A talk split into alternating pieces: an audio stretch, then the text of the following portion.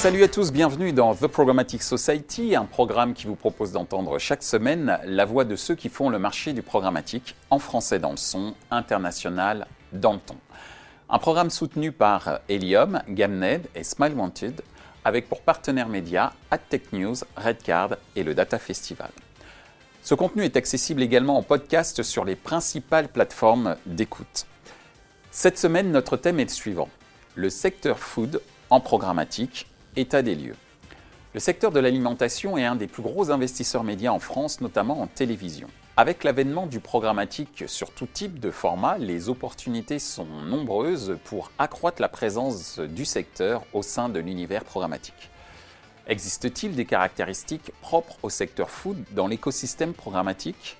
Comment la data est exploitée par le secteur food dans le domaine programmatique? Quels sont les critères de performance pour le secteur food dans l'univers programmatique Pour en discuter, Laurence Milo de Groupe M, Guylain Lefebvre d'Oracle, Simon Tanguy de Gamned et Lisiani de Foodlab. Bienvenue à The Programmatic Society. Aujourd'hui, on va parler euh, d'un secteur d'activité en particulier, le secteur food, traduction alimentation, mais on va prendre un peu le terme qui est consacré euh, dans notre euh, univers publicitaire. Et l'idée, c'est de comprendre comment ce secteur, le food, se comporte ou s'est attribué ou s'est adapté au programmatique. Et la première question, c'est existe-t-il des caractéristiques propres au secteur food dans l'écosystème programmatique? Laurence? La première, c'est euh, selon moi le fait que ce secteur n'a pas de relation directe avec ses consommateurs, puisque la relation se fait via le retailer. Donc peu de data. Il y a pas mal d'initiatives qui ont été menées pour euh, euh, tenter d'avoir effectivement cette relation de proximité avec le consommateur. Avec, on se souvient des opérations de prénom de Coca-Cola par exemple. Certains FMCJ se sont équipés avec une DMP pour essayer de collecter cette data, etc avec des résultats plus ou moins euh, mitigés. Euh, et ça va plutôt se tourner maintenant vers des nouveaux modes de distribution euh, et des cartes de fidélité plutôt dématérialisées pour pouvoir regagner ce lien direct avec le consommateur, puisque la data, évidemment, est au cœur. Simon, merci Laurence. Alors, je pense que dans le secteur, il faut aussi différencier les, types d'activités parce qu'effectivement, il y a les, euh, tous, les, tous les grands Procter et Gamble, etc. Mais il y a aussi euh, toutes les, euh, toute la food tech ou aussi toutes les, tous les acteurs qui se positionnent plus sur la livraison ou tous ces côtés un petit peu serviciels. Et, donc, ces annonceurs-là n'ont pas forcément les mêmes, les, mêmes problématiques et n'ont pas le même rapport non plus avec, avec, avec le programmatique. ce qui est intéressant, c'est que avec ce secteur d'activité, en tout cas le food, sur le programmatique, on peut aller exploiter l'ensemble des ciblages qui sont disponibles euh, sur, euh, sur le programmatique euh, avec pertinence. Il est évident, et je reprends des, basiques, mais que le programmatique permet d'aller diffuser à un horaire plus précis qu'à un autre, par exemple, ou sur une géolocalisation plus précise. c'est clairement ces ciblages basiques du programmatique qui vont être pertinents, particulièrement sur ce secteur. Elie alors personnellement, je pense que c'est un secteur qui aujourd'hui est en pleine révolution. Euh, comme tu le disais bien, Laurence, euh, il y a une rupture à l'œuvre entre euh, environnement de communication digitale et environnement de vente en magasin. Et forcément, cette rupture a toujours posé des gros problèmes aux marques de, l'agroalimentaire. le fait est qu'aujourd'hui, on est en train de lever cette rupture et de faire de plus en plus le lien entre comportement d'achat en magasin et euh, consommation de contenu euh, sur Internet, euh, notamment via des pratiques de digitalisation de, la donnée qui permettent de donc d'abord de retrouver des internautes en fonction de ce qu'ils ont acheté en magasin, en passant par la carte de fidélité qui est de plus en plus répandue chez les, euh, chez les distributeurs, et aussi de boucler la boucle, entre guillemets, en euh, allant constater les différences de comportement euh, générées après exposition à la campagne publicitaire, à partir justement de ces données digitalisées. Donc c'est vraiment un secteur qui est... Bah, qui est en pleine révolution et qui, qui repose donc sur ces nouvelles techniques qui permettent de enfin faire le lien entre la communication digitale et ce qui se passe en magasin. Alors justement, puisque tu parles de révolution euh, technique, en tant que représentant euh, d'Oracle, toi, ton observation que tu peux faire en tant que technologie sur ce secteur euh, food, quel est-il? C'est quoi? Quelle est-elle?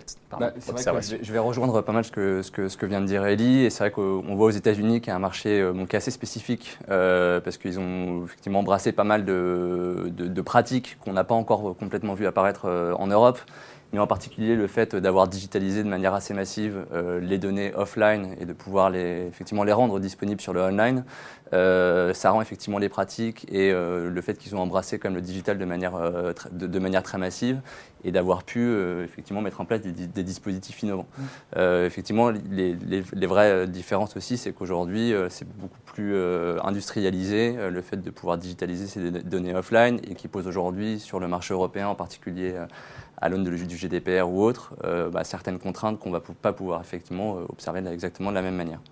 Si je peux me permettre, c'est en fait, vous parlez de données offline digitalisées, mais on parle de données de retailers. On ne parle pas de données annonceurs. C'est-à-dire qu'un Unilever, un Mondelez, un Mars, un Danone, un Procter n'ont toujours pas accès à ces données. Elles sont commercialisées par un Carrefour, par un Tesco, euh, etc., Casino, enfin tous ces retailers, tous ces groupes-là.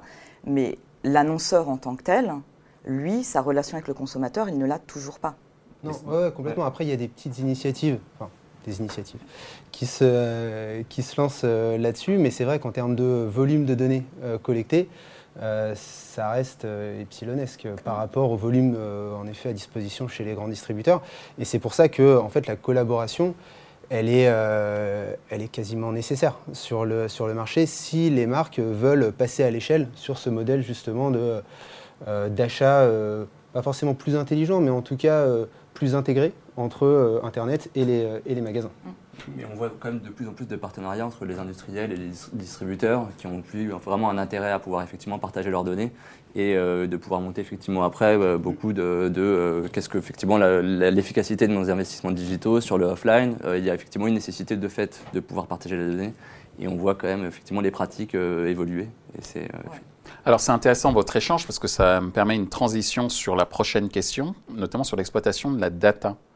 Comment la data est exploitée par le secteur food dans le domaine programmatique, sur la base notamment de ton observation sur le fait que cette data, elle est principalement issue euh, du monde des retailers.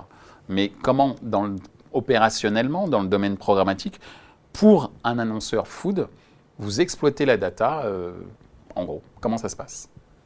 Qui veut répondre?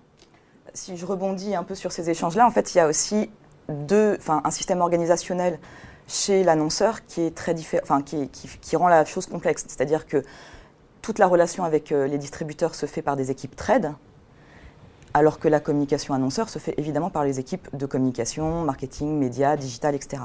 Les deux, globalement, aujourd'hui, se parlent peu. Mhm. Donc il faudrait déjà calcer ce silo chez l'annonceur et euh, chez euh, les distributeurs pour qu'effectivement il y ait une vraie remise à niveau et une remise à plat des échanges commerciaux et médias sur la même base dans lequel on pourrait réintégrer la data. Euh, Aujourd'hui, ce n'est pas encore le cas. Peut-être qu'un Amazon va réussir à casser euh, ces silos-là, mais quand on parle des grands distributeurs, c'est euh, encore euh, très, très, très limité. Donc aujourd'hui, sur la data qu'on utilise côté annonceur euh, pour communiquer euh, en digital et en programmatique en particulier, euh, c'est ce que tu évoquais, c'est-à-dire effectivement, bah, si je fais la promo de gâteau apéritif, je ne vais pas le faire le lundi soir à 15h, je vais plutôt le faire à partir du jeudi 17h30, 18h. donc il y a des ciblages horaires qui peuvent avoir lieu, il y a les ciblages météo. Il y a beaucoup de produits qui sont conditionnés avec la météo, donc ça peut être euh, ça peut être des boissons, hein, alcoolisées ou non, de l'eau euh, fruitée par exemple, ça peut être évidemment les glaces, les soupes. Donc tout ça, on conditionne avec des critères météo, il fait beau, il fait froid, il pleut. Euh, quand on rajoute aussi des critères de ciblage, on voit que les intentions des ciblages pardon, de ville, on voit que les intentions d'achat et la préférence de marque est augmentée. donc là, on rentre aussi sur du ciblage lié à de la créa affinitaire.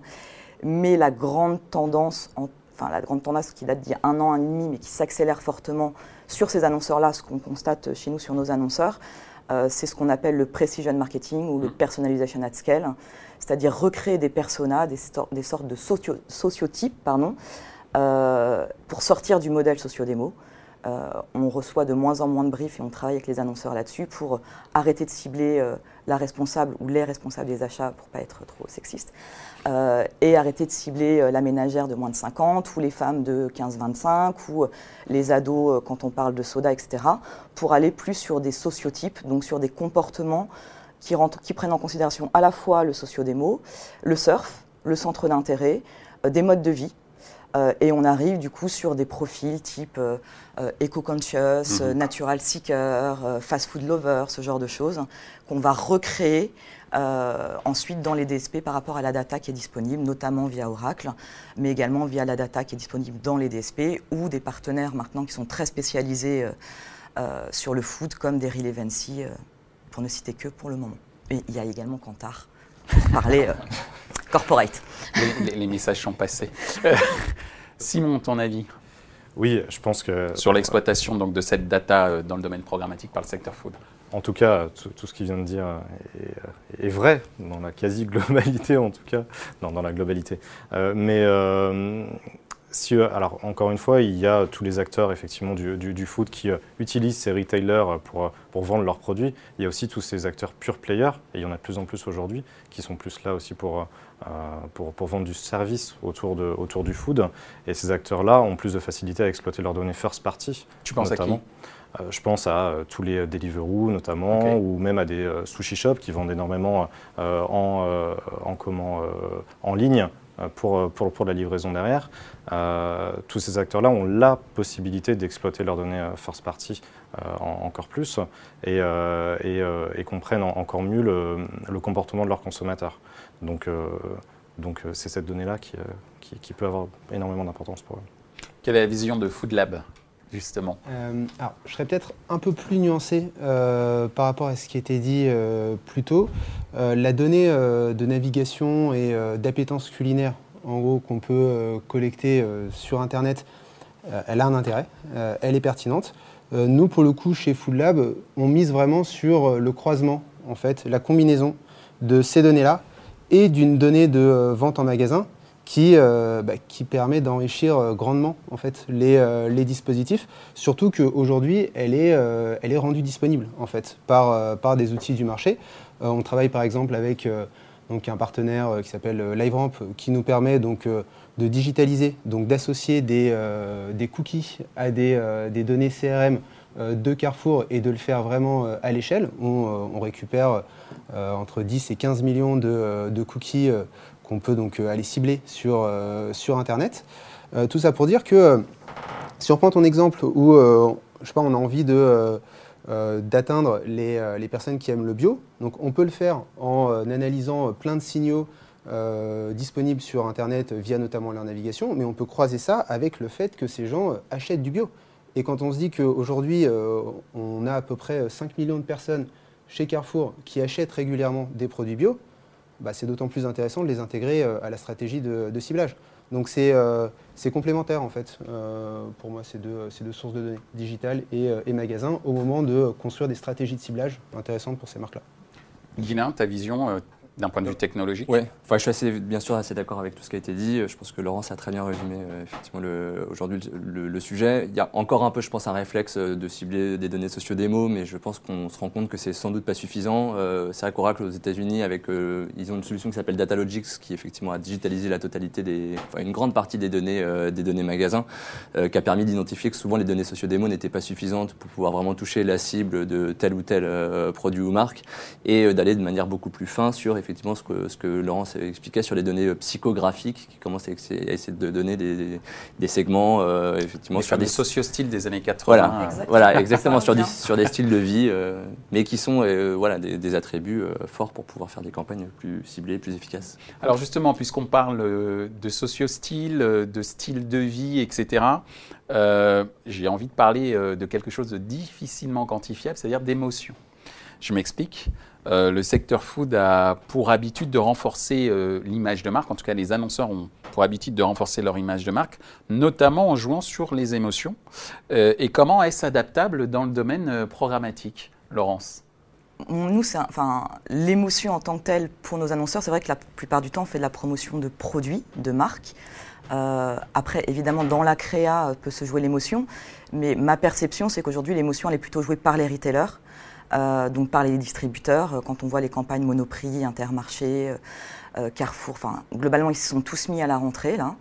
Euh, et c'est plus eux qui essayent d'attirer la préférence de marque, puisque globalement, ils ont plus ou moins tous les mêmes prix, euh, pour faire venir chez eux. Côté annonceur, euh, on ne va pas forcément jouer sur l'émotion, on va plutôt jouer sur, cette, co- sur ce côté euh, éco-responsable. hein. Mhm. donc soit sur, la composition, voilà les mhm. valeurs, la composition des aliments, le made in France, le packaging, cette, cette, ouais, cette, cette, conscience responsable, éthique, écologique qui va être communiquée à travers les promotions. Et comment tu le gères programmatiquement ça aujourd'hui? Pour l'instant, je n'ai pas eu cette problématique. D'accord. Je ne le gère pas. Simon, merci Laurence. J'ai envie de dire, ça se gère aussi bien en programmatique que ça peut se gérer, euh, on va dire, historiquement dans, dans, les médias. Donc, pas de, à mon avis, pas de, de, spécificité, en tout cas, sur ce, sur ce point-là, sur, sur, sur l'aspect programmatique. D'accord. C'est mon point de vue. Élie euh, alors, la question des euh, émotions mm. véhiculées par, euh, par la créa, je pense que euh, c'est peut-être intéressant de la scinder en deux grandes catégories de produits, en fait. Puisque dans l'alimentaire, on va avoir soit des produits de première nécessité, on va dire nécessité tout mm. court, les pâtes, les céréales, les fruits, ce genre de choses, et des, des produits plus axés sur la gourmandise et le, plaisir de, le plaisir de manger. nous, ce qu'on a constaté, c'est que en fait, il y a plus de sens à adapter la stratégie de communication et donc le, message véhiculé euh, par, euh, par, produit. C'est-à-dire que euh, si on, si on travaille pour une grande marque de, de pâtes, on aura peut-être plus intérêt à communiquer de façon un peu plus rationnelle, à mettre en avant les, grands bénéfices du produit, son impact positif sur l'environnement, sur, sur la santé, s'adresser peut-être un peu plus au cerveau, alors que si on travaille pour une marque de chocolat, bah là, du coup, on va s'adresser davantage au cœur, aux émotions. Et, euh, là, on aura peut-être un, message qui sera plus axé sur le style de vie, euh, l'envie de se faire plaisir, ce genre, de, ce genre de choses. Et après, en effet, comme tu disais, Simon, en programmatique, euh, bah, on a toute la souplesse des plateformes d'achat qui nous permet de, bah, d'ajuster le, message en fonction des, des différentes audiences à lesquelles on, s'adresse. Les formats aussi peuvent, peuvent participer à ça. Mm. Et, ça se gère effectivement très bien en programmatique. Ça gère même mieux, à mon sens. Guilain euh, non, effectivement. Merci. euh, non, je pense qu'effectivement, l'émotion, euh, c'était un véhicule très important, euh, surtout, je pense, pour, dans, les, dans les médias traditionnels, comme on l'a observé il y a maintenant quelques années. Je pense qu'effectivement, maintenant, c'est quand même très important de, de, véhiculer, d'être une marque responsable, et donc de faire attention à, à, pas mal de ces sujets qui tournent autour d'être de, une marque responsable. Et donc, je pense que là, le contexte est très, très clé pour ces marques-là. Et donc, je pense que sur le canal programmatique, c'est un sujet sur lequel il y a une attention particulière. Et on voit que voilà, les grosses marques de l'industrie ont besoin de transparence, de compréhension de comment cela fonctionne pour s'assurer que la marque sera, euh, voilà. sera bien euh, perçue par euh, la cible. Exactement. Alors, l'un des plus gros vecteurs d'émotion, c'est quand même la télévision, hein, et le secteur food est justement un grand investisseur publicitaire télé. Alors, avec une forte augmentation de la vidéo justement sur, sur Internet, est-ce qu'on a constaté des migrations de budget TV vers la vidéo programmatique? Ou vers la TV programmatique. Mais bon, on va dire vidéo au sens large. Laurence, quelle est ton observation? Alors, soyons euh, honnêtes, euh, les budgets télé représentent euh, minimum deux tiers des budgets des annonceurs food. Toujours. Mmh. Pour certains, c'est 80-90%.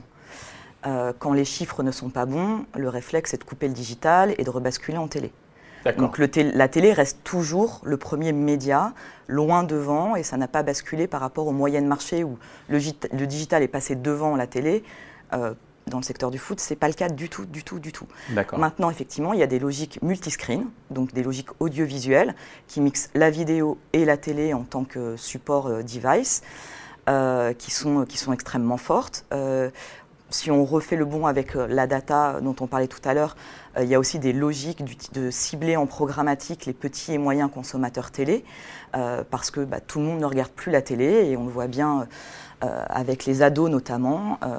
la consommation télé n'est pas du tout celle que pouvaient avoir nous-mêmes ou nos parents par ailleurs. Euh, et donc, du coup, il faut bien toucher cette cible-là également sur, euh, sur d'autres canaux. Donc, on est plus dans les logiques multiscreen euh, et sur, en se basant sur des panels, à essayer d'aller toucher ces petits moyens consommateurs télé en programmatique. donc nous, on, a fait, on a monté ce type de produit avec notre panel propriétaire et on constate effectivement qu'en programmatique, ça nous permet de toucher trois fois moins cher le coût contact unitaire par rapport à la télé sur cette cible-là. Simon, merci Laurence. Même constat, effectivement, euh, d'un point de vue macro, en tout cas, on ne peut pas dire que le, euh, que le média télé euh, diminue. Au contraire, c'est même, alors encore une fois, d'un point de vue macro, c'est même le, avec, le, avec Internet le seul média qui continue à faire de la croissance, à moindre mesure, mais malgré tout. Et sur le foot, je pense que c'est encore plus, encore plus le cas. Il y a une vraie complémentarité à appliquer à la fois des stratégies télé et des stratégies euh, de vidéo en ligne, et, euh, notamment pour aller récupérer justement ces non-consommateurs télé, ou en tout cas ceux qui le consomment très très peu. Donc ça c'est une évidence. Euh, et, les données aussi qu'on peut utiliser aujourd'hui nous permettent d'aller scénariser un message, d'aller commencer peut-être une histoire en télévision avec un format plus long, avec quelque chose de très conceptuel, et, et ensuite continuer l'histoire sur des formats plus courts, sur des, sur des répétitions euh, en, vidéo en ligne. Donc euh, pour moi, je parlerais plus de complémentarité plutôt que de migration, en tout cas aujourd'hui, euh, des, des, budgets. Merci Simon. Est-ce qu'Elie, toi, tu, quelle est ton observation par rapport justement à cette dichotomie qui n'en est plus une entre la télévision et, la vidéo sur le programmatique Alors, plusieurs choses. Nous, on constate dans les, euh, briefs qu'on reçoit euh, et, les campagnes qu'on opère pour les marques euh, agroalimentaires que la vidéo occupe aujourd'hui une part prépondérante. donc forcément, enfin, ça, traduit l'attrait pour ce format qui, maximise en fait l'impact hein, sur, la cible. Maintenant, en effet, la télé reste, dominante et d'assez loin. Ce que je pense en revanche euh, là-dessus, c'est que euh, c'est amené à changer. Progressivement, certes, mais ça va changer, surtout à un moment où, comme on se le disait tout à l'heure, euh, le programmatique a de plus en plus d'arguments et d'arguments puissants pour équilibrer en fait le rapport de force entre la télévision et les, formats, les formats digitaux. le premier de ces arguments, c'est évidemment la capacité à, injecter donc, euh, une donnée euh, déterminée, dans le sens où euh, on va pouvoir cibler des personnes en fonction de leur comportement réel en magasin, là où bah, la, télé le, permettra, le permettra jamais, et aussi et surtout dans la capacité à générer des enseignements de campagne à partir de cette donnée, de cette donnée activée. Par exemple, si on reprend l'exemple d'une grande marque de pâtes, une campagne télé va certes avoir un impact et va faire bouger les lignes en magasin, mais ça va être une opération euh, de grande ampleur sur laquelle il va être difficile euh, d'identifier euh, quels étaient les, segments ou les sous-segments de population qui ont le mieux réagi au, message publicitaire. Ces réponses-là, on va pouvoir les, les, avoir, on va pouvoir les trouver via une activation programmatique, puisqu'on va pouvoir segmenter la cible, par exemple en client de, du produit concerné, du produit qu'on va promouvoir. Euh, en fonction euh, des clients de la marque euh, en général, de la catégorie de produits, ou alors des produits croisés comme les plats cuisinés qui peuvent faire écho du coup à des produits comme, les pâtes. Et ensuite, on va pouvoir voir quelle sous-catégorie a mieux réagi au, message. Et ça, c'est des enseignements qui sont fondamentaux pour une marque au moment même de construire sa stratégie marketing globale et qui va pouvoir être réinjecté dans des, dans des campagnes futures. Donc c'est notamment pour ça que je pense que demain, le rapport de force euh, si, on peut parler de rapport de force, sera euh, plus équilibré entre des activations télé et des activations programmatiques. Dernier point, c'est qu'on sait que bah, une cible prioritaire pour ces marques-là, euh, comme les millennials, bah, on va arriver de plus en plus à la toucher via des canaux digitaux et de moins en moins via, la télé. Merci Elie. Quelle est ton observation cette fois-ci côté techno On va plus parler vidéo que télévision, j'imagine, sauf si tu me dis le contraire. Oui, on va. C'est vrai que je suis assez d'accord. Il y a vraiment une complémentarité. On voit que maintenant dans les briefs télé, de toute façon, il y aura une partie euh, vidéo en catch-up, etc. Donc on essaie de, de, de, de moins opposer. Euh, les tendances, effectivement, on voit quand même de déversement des budgets télé vers les vers les budgets digitaux est sans doute moins forte sur le foot que peut-être sur sur, sur d'autres industries. Euh, D'un point de vue techno, c'est vrai que nous on explore beaucoup les sujets autour de la TV programmatique et de pouvoir toucher ces cibles qui consomment qui consomment pas la télé de la manière un peu plus traditionnelle, mais plus effectivement sur les différents canaux. Euh, et les différents devices. Donc euh, nous, c'est effectivement ça qu'on regarde en aidant à des mesures toujours un peu plus sophistiquées sur ce qu'on peut faire. Alors justement, puisqu'on parle de mesures, merci pour la transition. Dernier mot, dernier mot, je vous demanderai de me répondre en deux, trois mots. Une question hyper simple. Quels sont les critères de performance pour le secteur foot dans l'univers programmatique? En trois mots. Laurence. Vidéo visible, vu, sur cible, et je rajouterais entendu. Merci Laurence. Simon. Si on voulait aller un petit peu plus loin et, proche de, des, KPI héroïstes, je dirais euh, aller chercher euh, d'augmenter la fréquence d'achat. Merci Simon. Eddie C'est compliqué. Hein. Euh, alors je dirais vente incrémentale en magasin. Bon, c'est un article, ça compte pas. C'est accepté. Et enfin, Guilain Et ben, Je dirais attribution des dispositifs euh, en ligne euh, sur les ventes magasins et, euh, meilleure mesure des, des performances cross-canal. Et donc la complémentarité des médias. Trois phrases. ben, Madame, Monsieur, Madame, Messieurs, merci d'avoir participé à cette émission et en tout cas, j'espère que ça a éclairé notre auditoire sur l'importance que représente le programmatique pour le secteur food. Merci à vous. Merci. Ainsi s'achève euh, ce débat autour du secteur food euh, au sein de la publicité euh, programmatique. Les trois points à retenir de nos échanges sont les suivants. 1. Le secteur food n'a pas migré ses investissements télé sur la vidéo programmatique. La TV reste le média numéro 1 avec deux tiers des investissements plurimédias pour le secteur. Vidéo sur cible, vente, attribution devient le triptyque des indicateurs clés de performance pour le secteur food. Enfin, la data est aujourd'hui principalement entre les mains des distributeurs des produits food. Quid d'une fluidification des informations entre distributeurs et fabricants de produits alimentaires Retrouvez ce programme en podcast sur les principales plateformes d'écoute. Merci à Helium, Smile Wanted et Gamnet pour leur soutien. Sans oublier nos partenaires médias, AdTech News, Redcard et le Data Festival. Merci également à l'ensemble des équipes d'Atelier B pour la réalisation de ce programme.